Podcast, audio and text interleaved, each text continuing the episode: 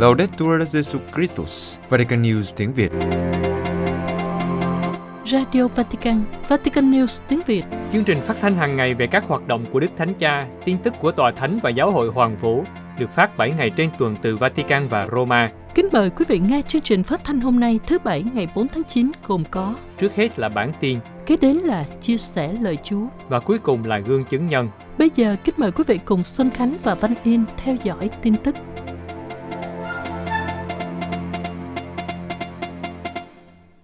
Đối với Đức ông Marini, Đức Biển Đức 16 và Đức Thánh Cha Francisco tuy khác nhau nhưng bổ sung cho nhau. Genova trả lời phỏng vấn báo In Popolo ngày 29 tháng 8, Đức ông Guido Marini, tân giám mục của giáo phận Totona, cho biết thời gian phục vụ bên cạnh hai đức giáo hoàng Biển Đức và Francisco là thời gian tuyệt vời, và Đức ông ngưỡng mộ cả hai vị giáo hoàng vĩ đại. Đức ông Guido Marini, 56 tuổi, đã giữ chức trưởng nghi phụng vụ của Tòa Thánh trong 14 năm. Năm 2007, Đức Biển Đức 16 đã chọn Đức ông vào chức vụ này và sau đó, từ năm 2013, Đức Thánh Cha Francisco tiếp tục tín nhiệm Đức ông trong vai trò trưởng nghi phụng vụ của Ngài. Ngày 29 tháng 8 vừa qua, Đức Thánh Cha đã bổ nhiệm Đức ông làm giám mục giáo phận Tortona ở miền Bắc nước Ý.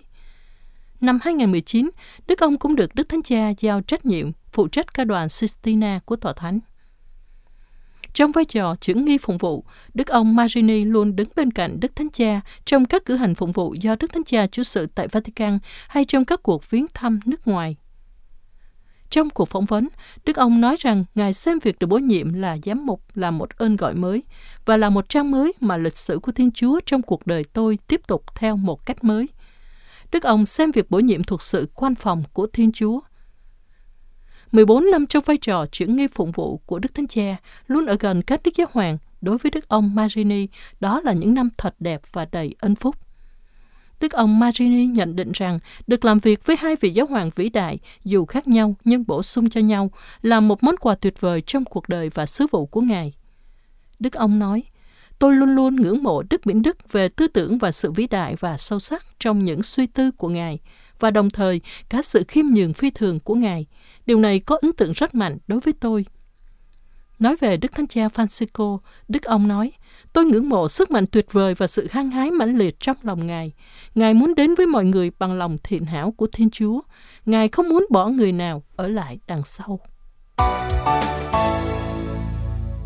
Các nhà lãnh đạo giáo hội ở Âu Châu kêu gọi lòng nhân đạo giữa sự tàn bạo ở Afghanistan – châu Âu, trong một tuyên bố chung, các hội đồng giám mục ở châu Âu và hội đồng các giáo hội châu Âu bày tỏ sự kinh hoàng về những tin tức từ Afghanistan, cho thấy sự đau khổ và bất lực của người dân Afghanistan, chứng tỏ sự đau khổ và nỗi sợ hãi sống còn của họ. Các ngài kêu gọi liên đới với người dân nước này và kêu gọi sự hỗ trợ của các nước thành viên của Liên minh châu Âu.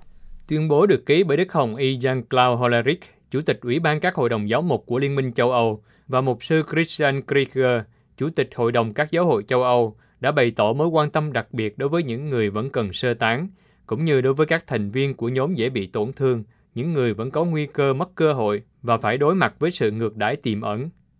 Đồng thời trong tài liệu, hai tổ chức trên cũng bày tỏ lời cảm ơn và lòng biết ơn vô hạn đối với tất cả những người đã tham gia vào những nỗ lực sơ tán và nhân đạo, bất chấp những điều kiện an ninh bấp bênh. Các lãnh đạo giáo hội ở Âu Châu viết, Chúng tôi muốn bày tỏ tình liên đới sâu sắc với những người dân đang đau khổ ở Afghanistan, đặc biệt là với các phụ nữ, các thiếu nữ, trẻ em, người khuyết tật và những người dễ bị tổn thương khác. Các vị lãnh đạo kêu gọi các bên không ngừng hoạt động vì hòa bình bằng cách đối thoại, tôn trọng luật pháp và nhân quyền của mọi người. Các ngài kêu gọi cộng đồng quốc tế bảo vệ những người là đối tượng bị bách hại và gặp nguy hiểm về sự sống, như các thành viên xã hội dân sự, những người bảo vệ nhân quyền, nhà báo, nghệ sĩ và thành viên của các nhóm sắc tộc thiểu số, cũng như các Kitô hữu và các cộng đồng tôn giáo khác. Tuyên bố của các lãnh đạo giáo hội ở Âu Châu cũng kêu gọi Liên hiệp châu Âu và các nước thành viên phối hợp nỗ lực chung để trợ giúp người Afghanistan thoát khỏi bạo lực và kinh sợ. Tuyên bố viết rằng đã đến lúc thể hiện lòng nhân đạo ở giữa sự bào tàn mà người Afghanistan phải đối mặt và đừng nhầm lẫn giữa người tị nạn với những người di cư vì kinh tế. Cuối cùng, Đức Hồng Y Holaric và Mục sư Krieger mời gọi các tín hữu cầu nguyện cho các anh chị em Afghanistan của chúng ta, để đất nước của họ có thể tìm thấy sự ổn định và hòa bình phù hợp với sự tôn trọng phẩm giá con người của tất cả mọi người. Trong khi lên án chủ nghĩa khủng bố dưới mọi hình thức và biểu hiện của nó, chúng tôi nhớ đến trong lời cầu nguyện của chúng tôi các nạn nhân của các vụ tấn công khủng bố gần đây và gia đình của họ. Tuần hành tại Hoa Kỳ phản đối sự bắt hại các Kitô hữu ở Afghanistan.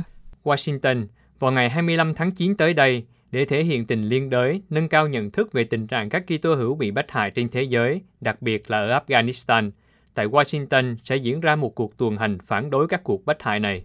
Theo cô Gia Cha Công, chủ tịch của tổ chức Kitô For the Martyrs, vì các vị tử đạo và cũng là người đứng ra tổ chức sự kiện.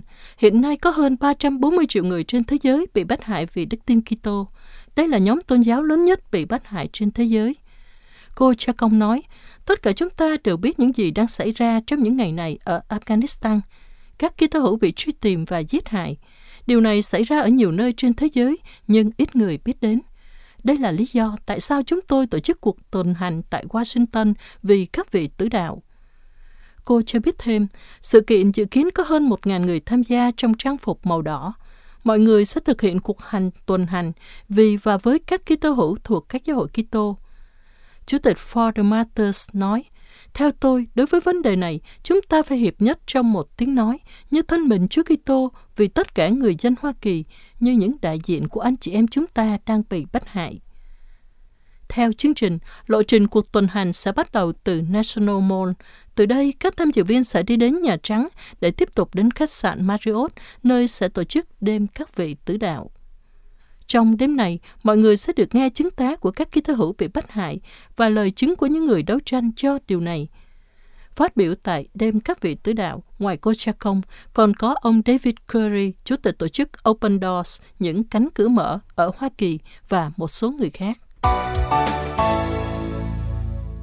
Giám mục phụ tá Los Angeles phê bình việc bầu chọn một người vô thần làm chủ tịch hội tuyên úy của Đại học Harvard.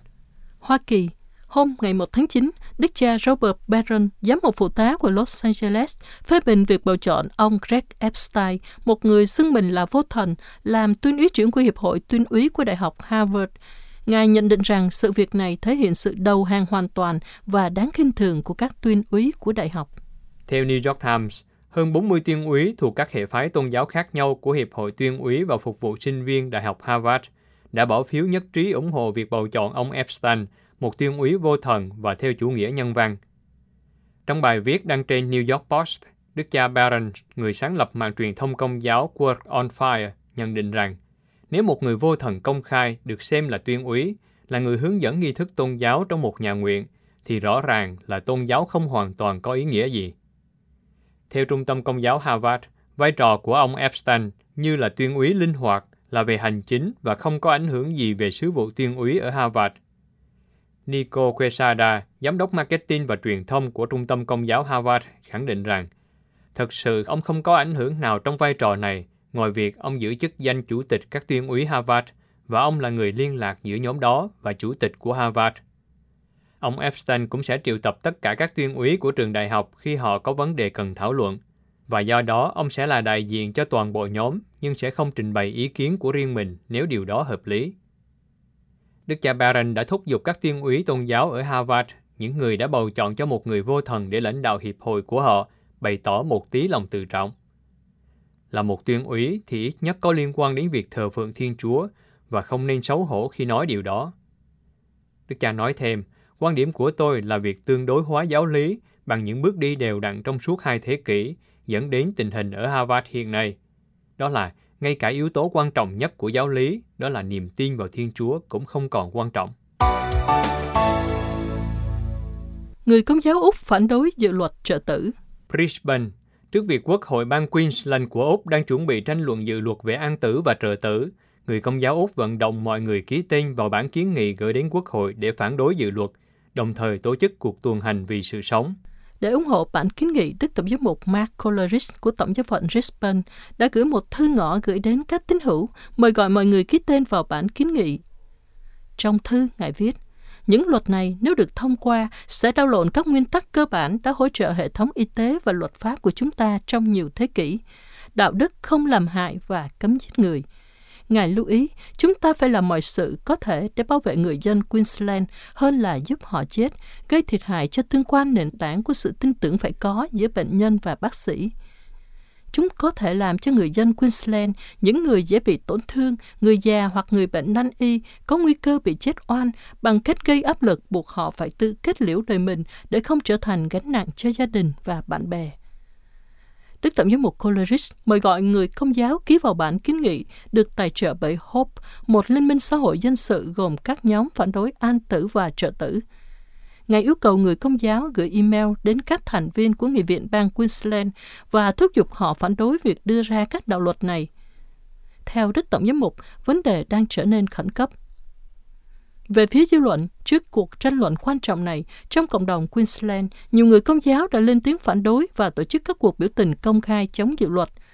Các bệnh viện công giáo công khai bác bỏ dự luật về an tử, bởi vì theo dự luật, nếu bệnh nhân sắp chết hoặc quá yếu và họ yêu cầu thực hiện an tử, các bác sĩ có thể bị buộc thực hiện yêu cầu này. Các bệnh viện đưa ra lời kêu gọi những người già, người đau yếu và dễ bị tổn thương ở Queensland cần sự giúp đỡ của bạn để đảm bảo rằng những luật gây chết người này không được thông qua ở bang này. Chúng tôi kêu gọi các bạn ký vào bản kiến nghị và gửi email đến các nghị sĩ và yêu cầu bạn bè và gia đình làm điều tương tự. Vào ngày 11 tháng 9 tới đây, một cuộc tuần hành vì sự sống sẽ được tổ chức tại Brisbane nhằm phản đối dự luật an tử.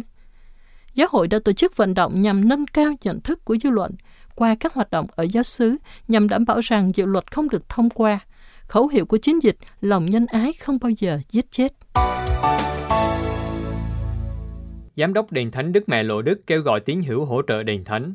Lộ Đức trong thư gửi cho các tín hữu được đăng trên trang web của Đền Thánh Đức Mẹ ở Lộ Đức, Đức ông Olivier Ribardo Duma, Giám đốc Đền Thánh, xin các tín hữu hỗ trợ cho các hoạt động mục vụ tại trung tâm Thánh Mẫu này. Trong thư, Đức ông Dumas viết, Tại Thánh Địa, chúng tôi không ngừng nỗ lực để càng nhiều người càng tốt có thể trải nghiệm ân sủng độc nhất ở Lộ Đức. Ngài cho biết, hoạt động mục vụ tại đây được thực hiện bởi các linh mục, tu sĩ nam nữ, 240 nhân viên và hàng ngàn tình nguyện viên. Hầu hết các nguồn lực của Thánh Địa đến từ những người hành hương, nhưng năm nay, Lộ Đức chỉ đón 20% số lượng các cuộc hành hương được tổ chức. Số tiền dân cúng đã giảm và doanh thu từ dịch vụ khách sạn cũng rất thấp. Vì thế, Đức ông xin các tín hữu hỗ trợ Giám đốc Đền Thánh nói, toàn bộ thánh địa lộ đức của chúng ta được tạo nên bởi lòng hiếu khách vô điều kiện. Hang đá Đức Mẹ cũng là nơi chào đón các bệnh nhân, cơ sở hạ tầng cho những người trẻ, đàn thánh giá, đền thờ và các nhà nguyện. Giải thích về số tiền được dân tặng cho đền thánh, Đức ông Dumas nói, về cơ bản, tất cả những quà tặng mà chúng tôi nhận được đều nhằm phục vụ sứ mạng đón tiếp và chiếu tỏa sứ điệp mà Đức Trinh Nữ Maria đã chuyển giao. Anh chị em biết rõ điều đó. Ở đây, những người bé nhỏ nhất, mong manh nhất, các bệnh nhân đều được ưu tiên hàng đầu và tình huynh đệ sống hàng ngày với các nhân viên bệnh viện là một dấu hiệu cho giáo hội và cho xã hội của chúng ta. Đền Thánh Đức Mẹ Lộ Đức đang trở lại sinh hoạt bình thường. Đức ông Giám đốc hy vọng rằng năm sau sẽ tốt hơn và hy vọng rằng tất cả những người không thể trở lại Lộ Đức trong thời gian qua có thể tổ chức lại các chuyến đi của họ. Đức ông Dumas kết luận, Tôi hết lòng cảm ơn anh chị em về sự đóng góp của anh chị em. Đền thánh của chúng ta cần được hỗ trợ.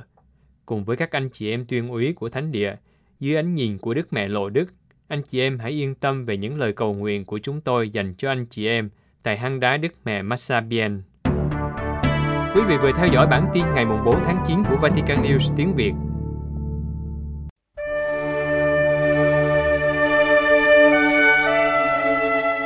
Vatican News tiếng Việt Chuyên mục Chia sẻ lời Chúa Đức Tổng giám mục Du Xe Vũ Văn Thiên chia sẻ lời Chúa Chúa Nhật 23 thường niên.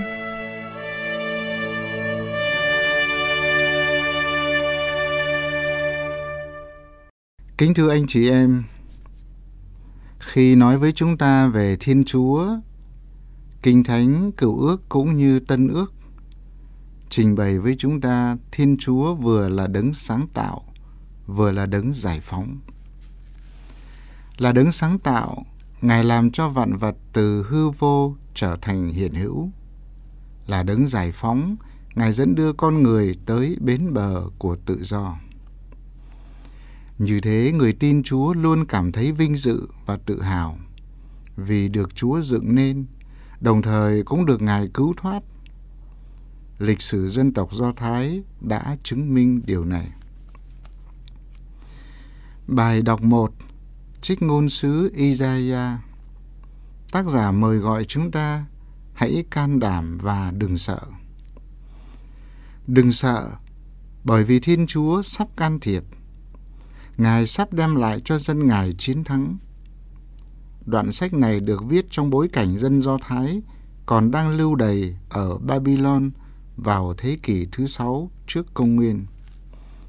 Nơi lưu đầy tha hương đất khách, ngày đêm họ tha thiết khẩn cầu Thiên Chúa cứu giúp, giải phóng và đưa họ về quê cha đất tổ. Chính lúc họ đang âu sầu khổ cực, Chúa nói với họ qua ngôn sứ Isaiah. Hãy nói với những kẻ nhát gan, can đảm lên, đừng sợ. Đã đến thời Thiên Chúa cứu thoát. Với lối văn chương hùng hồn mạnh mẽ, vì ngôn sứ diễn tả ngày Chúa can thiệp bằng những hình ảnh rất vui tươi, sinh động. Người mù sẽ nhìn thấy, kẻ què sẽ đi được, người điếc sẽ nghe thấy và người câm sẽ reo hò. Ước vọng nóng bỏng của người mù là có thể nhìn, của người què là đi được, của người câm là có thể nói và của người điếc là có thể nghe. Qua hình ảnh diễn tả, vị ngôn sứ muốn khẳng định với chúng ta, vào ngày Thiên Chúa can thiệp, con người sẽ đạt được tất cả những gì mình mong muốn chờ đợi. Thiên Chúa sẽ bù đắp cho họ nỗi thống khổ họ đã phải chịu trong quá khứ và ban cho họ tràn đầy niềm vui. Sau gần 40 năm lưu đày tại Babylon, Chúa đã dùng vua Kiro, người Ba Tư, để trả lại tự do cho người Do Thái vào năm 538. Kiro là vị vua giải phóng dân Israel khỏi cảnh lưu đày. Ông được coi như vị sứ giả Chúa gửi đến. Từ đây cảnh lưu đày chấm dứt. Vua Kiro cũng là người cho phép dân Do Thái hồi hương, tái thiết đền thờ và quê hương xứ sở. Sau những ngày tháng xa quê, họ trở về trong niềm vui vỡ òa. Lời tin báo của ngôn sứ Isaiah đã được thực hiện. Người Do Thái hát vang bài ca khi Chúa dẫn tù nhân Sion trở về, ta tưởng như trong giấc mơ. Với nhãn quan Kitô giáo, cuộc trở về của người Do Thái từ kiếp lưu đày là hình bóng cho cuộc giải phóng con người mà Thiên Chúa sẽ thực hiện.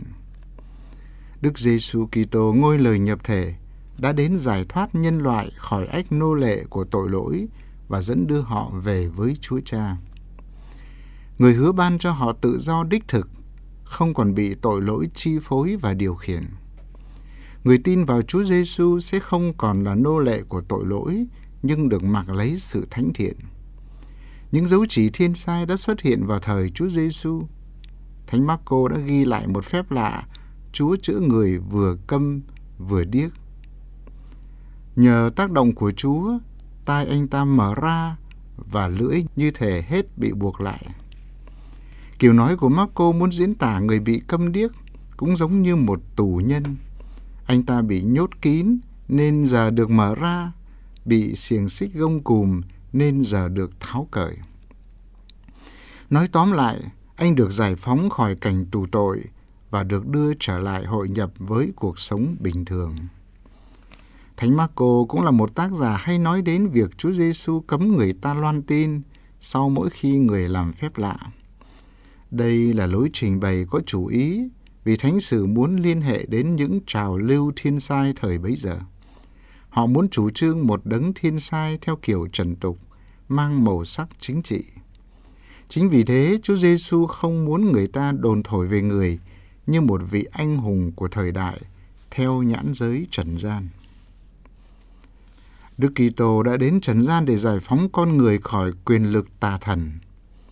Quả thật, con người được Thiên Chúa sáng tạo có ý chí và tự do, nhưng con người cũng bị cầm buộc bởi biết bao thứ quyền lực, tiền bạc vật chất, đam mê dục vọng, ghen gắt, hận thù, ích kỷ vô tâm. Con người vừa bị giam cầm bởi những quyền lực bên ngoài, vừa bị giam cầm bởi những khuynh hướng bên trong, tức là do chính bản thân mình. Chúa Giêsu giúp chúng ta thoát khỏi những ràng buộc đó để trở nên những con người tự do, không còn bị lệ thuộc, để rồi chúng ta toàn tâm, toàn ý phụng sự Thiên Chúa trong tình con thảo thân thương. Hình ảnh Thiên Chúa là đấng giải phóng hướng chúng ta về niềm hy vọng. Quả vậy, trong cuộc sống hôm nay, đối diện với sự dữ, thiên tai, chiến tranh, bạo lực, nhất là đại dịch COVID-19, nhiều người cảm thấy hoang mang. Nhiều người khác lại phàn nàn kêu trách Chúa trước thảm họa mà nhân loại đang phải gánh chịu. Là những người tín hữu, chúng ta tin rằng Chúa không dừng dưng trước nỗi thống khổ của con người. Chúng ta tin rằng Ngài sẽ can thiệp để cứu giúp chúng ta. Nếu trong phúc âm, nhiều lần Chúa Giêsu đã chữa lành người liệt, người mù, người câm, người bị quỷ ám và thậm chí đã cho người chết được sống lại, thì chúng ta tin rằng người không bỏ rơi chúng ta trong hoạn nạn đau thương. Sứ điệp của lời Chúa là sứ điệp của niềm hy vọng. Đời sống người Kitô hữu cũng được ghi dấu bởi niềm hy vọng vào quyền năng của Thiên Chúa. Ngài là Cha yêu thương và là đấng giải phóng con người. Ephrata hãy mở ra. Đó là lệnh truyền kèm theo phép lạ để chữa người điếc và câm. Chúng ta cũng cần cầu xin Chúa quyền năng mở tai chúng ta để lắng nghe lời Chúa, mở mắt chúng ta để nhận ra những nhu cầu và nỗi thống khổ nơi anh chị em xung quanh. Bằng một lối hành văn rất đơn sơ cụ thể, Thánh Giacôbê trong bài đọc 2 đã giáo huấn chúng ta bằng những ví dụ cho thấy ở đời này chúng ta có khuynh hướng trọng người giàu, khinh người nghèo.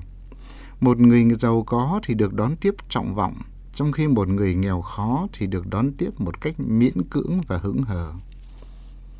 Hậu quả của quan niệm đầy thành kiến đó là một thứ bác ái bằng môi miệng.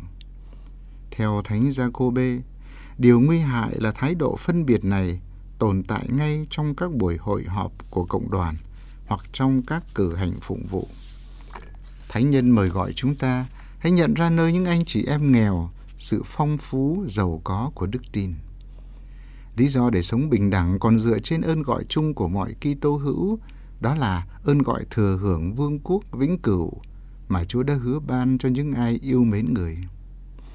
Như vậy, giữa cuộc sống còn nhiều thiếu thốn và khổ cực, tình liên đới của người Kitô hữu với anh chị em mình sẽ góp phần diễn tả lòng thương xót của Chúa góp phần loan báo tin mừng của người. Cuộc sống này bao la và vô cùng phong phú, có những điều chúng ta không thể cảm nhận bằng con mắt giác quan, nhưng còn bằng lý trí, bằng con tim và nhất là bằng đức tin. Xin cho chúng ta có con mắt tâm hồn sáng suốt. Con mắt tâm hồn trong sáng sẽ giúp chúng ta nhận ra đâu là con đường chính trực. Đôi chân nhiệt thành sẽ giúp chúng ta ra khỏi vỏ bọc ích kỷ của mình để đến với tha nhân. Đôi tai tinh thông sẽ giúp ta lắng nghe và thực hành lời Chúa. Môi miệng chân thành sẽ giúp ta nói những lời thân thiện. Xin Chúa mở miệng chúng ta để chúng ta biết ca ngợi Chúa và dùng lời nói nối kết tình hiệp thông. Như thế chúng ta đã thực sự được Thiên Chúa giải phóng và trở nên con người tự do, sự tự do của những ai tin tưởng phó thác nơi Ngài. Chúng ta hãy tâm niệm lời dạy của Đức Thánh Cha Francisco. Không bao giờ được chán nản, đừng mất niềm tin, đừng bao giờ để cho niềm hy vọng của các con bị dập tắt. Thực trạng có thể thay đổi, con người có thể thay đổi. Các con hãy tìm cách là những người đầu tiên mang lại điều tốt lành.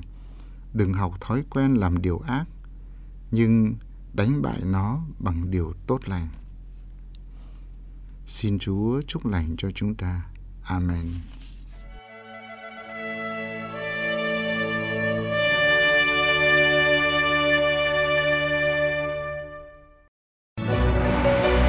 Vatican News tiếng Việt Chuyên mục Gương chứng nhân Một gia đình nhận được phép lạ nhờ cầu nguyện với Thánh Du Xe. Đúng ngày 19 tháng 3 năm 2021, lễ Thánh Du Xe, hai vợ chồng Gina và Jean Baudet đón bé Susan Josephine chào đời với niềm vui vỡ òa hạnh phúc sau nhiều lần Gina mang thai không thành công. Câu chuyện ước mong có con của hai vợ chồng trẻ là cả một trải nghiệm dài đau khổ, hành hương, khấn nguyện thánh du xe và tạ ơn Thiên Chúa. Năm 2017, ở tuổi 25, Trainer và Jean Bode kết hôn sau 3 năm, là bạn học ở trường đại học. Một tháng sau đám cưới, Trainer mang thai. Cảm giác vui mừng, ngạc nhiên đang xen đến với hai vợ chồng. Thực ra, họ không muốn có con sớm, nhưng xác tín đây là hồng ân của Chúa, nên hai vợ chồng chia sẻ tin này cho người thân. Nhưng thai nhi không được khỏe và Trainer bị sảy thai. Cả hai đều buồn, nhưng họ không khép kín cõi lòng. Bảy tháng sau khi sảy thai, Gina lại mang thai. Lần này, hai vợ chồng cố gắng gìn giữ và được bác sĩ theo dõi thường xuyên. Nhưng một tháng sau, họ cũng bị mất người con thứ hai. Lần này đối với họ thật khó khăn khi phải đối diện với sự thật. Những câu hỏi đau lòng bắt đầu đến. Tại sao lại là chúng tôi? Chúng tôi đã làm tất cả mọi thứ và không có gì sai cả. Lần thứ ba, Gina và Giang tiếp tục chào đón sự sống trở lại. Nhưng thai này cũng kết thúc. Sự mệt mỏi về thể chất giờ đây lại thêm mệt mỏi về tinh thần và tâm lý. Tuy nhiên, bất chấp mọi thứ, đôi bạn vẫn muốn tiếp tục với sự sống. Vào tháng 5 năm 2020, Gina lại mang thai và đau khổ cũng nối tiếp thời gian ngắn sau đó. Bạn bè, người thân an ủi hai vợ chồng. Một trong số đó mời Gina và Trang đi đến hành hương ở Cotigna, nơi có nhà thờ Thánh Du Xe, và theo truyền thống, Thánh Du Xe hiện ra ở đây. Đôi vợ chồng nhận được lời động viên từ người bạn. Các bạn sẽ có một ngày cuối tuần ở miền Nam và các bạn có thể phó thác những đau khổ cho Thánh Du Xe. Những ngày hành hương đã để lại dấu ấn sâu sắc cho hai vợ chồng. Trang nói, trong suốt cuộc hành trình tôi đã rơi nước mắt và trút bỏ mọi gánh nặng. Còn Trainer thì phong cảnh nơi hành hương đã làm cho cô xúc động. Trainer nói, Tôi cảm thấy được an ủi, cảm nhận rằng tôi có thể phó thác tất cả những nỗi đau của tôi cho Đức Mẹ và Thánh Du Xe. Trở về nhà sau cuộc hành hương, cả hai cảm nhận được ơn biến đổi. Hai vợ chồng tự nhủ sẽ tiếp tục phó thác mọi đau khổ, những hiểu lầm cho Thánh Du Xe. Cả hai chia sẻ. Chúng tôi lặp đi lặp lại lời cầu nguyện của chúng tôi. Mỗi tối, chúng tôi cầu nguyện với chuỗi mân côi và dâng những ý chỉ. Chúng tôi xin các thánh bổn mạng và tất cả các vị thánh đã đi qua lịch sử cuộc đời chúng tôi chuyển cầu cho chúng tôi. Họ cũng không quên thêm vào ý chỉ cầu nguyện mỗi ngày. Qua lời bầu cử của Thánh Du Xe, xin Chúa ban cho họ có con. Vài tuần sau đó, Trina mang thai. Mọi người đều vui mừng, nhưng có một câu hỏi nặng nề đến với họ. Lần này sẽ kéo dài bao lâu? Đúng như lo sợ, Trina đã có những biểu hiện không tốt trong khi mang thai. Cô phải đến bệnh viện để bác sĩ chăm sóc. Mùa hè sắp kết thúc và hai vợ chồng trở về ngoại ô Paris. Họ tiếp tục cầu nguyện với Thánh Du Xe. Trang nói, Chúng tôi đã thay đổi cụm từ trong lời cầu nguyện. Xin cho chúng con ơn được cộng tác trong việc trao ban hồng ân sự sống, để nhờ đó chúng con có thể nhìn thấy một sự sống mới chào đời được ban cho chúng con bằng cụm từ xin chỉ cho chúng con phải làm gì trong giây phút hiện tại do sức khỏe yếu Gina không thể đến nhà thờ nhưng Trang vẫn thường xuyên tham dự thánh lễ trực tuyến và tham gia cầu nguyện. Ở tháng thứ năm, Trina phải nhập viện vì nguy cơ sinh non. Bất chấp khoảng cách, hai vợ chồng vẫn hiệp thông cầu nguyện với nhau. Tháng 12 lễ Giáng sinh, ngày cuối năm, cả hai nhớ lại. Chúng tôi không phải là người sắp xếp mọi thứ. Chúng tôi biết rằng đứa trẻ này thực sự là một món quà của Chúa. Trina được chuyển đến một khu hộ sinh khác. Cô sụt cân.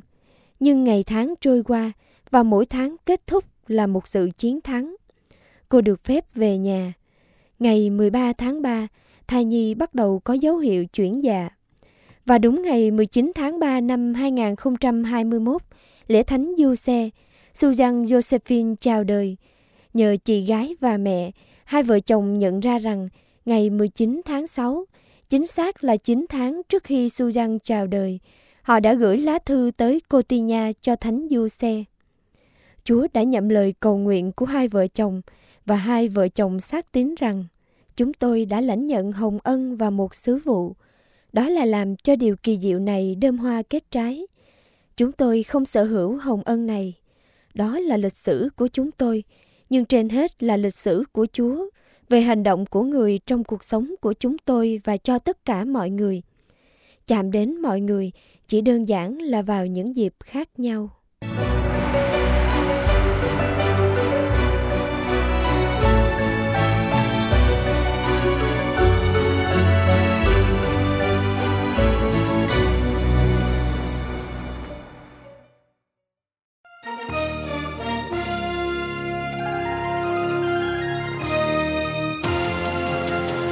Cảm ơn quý vị đã chú ý lắng nghe chương trình Radio Vatican của Vatican News tiếng Việt.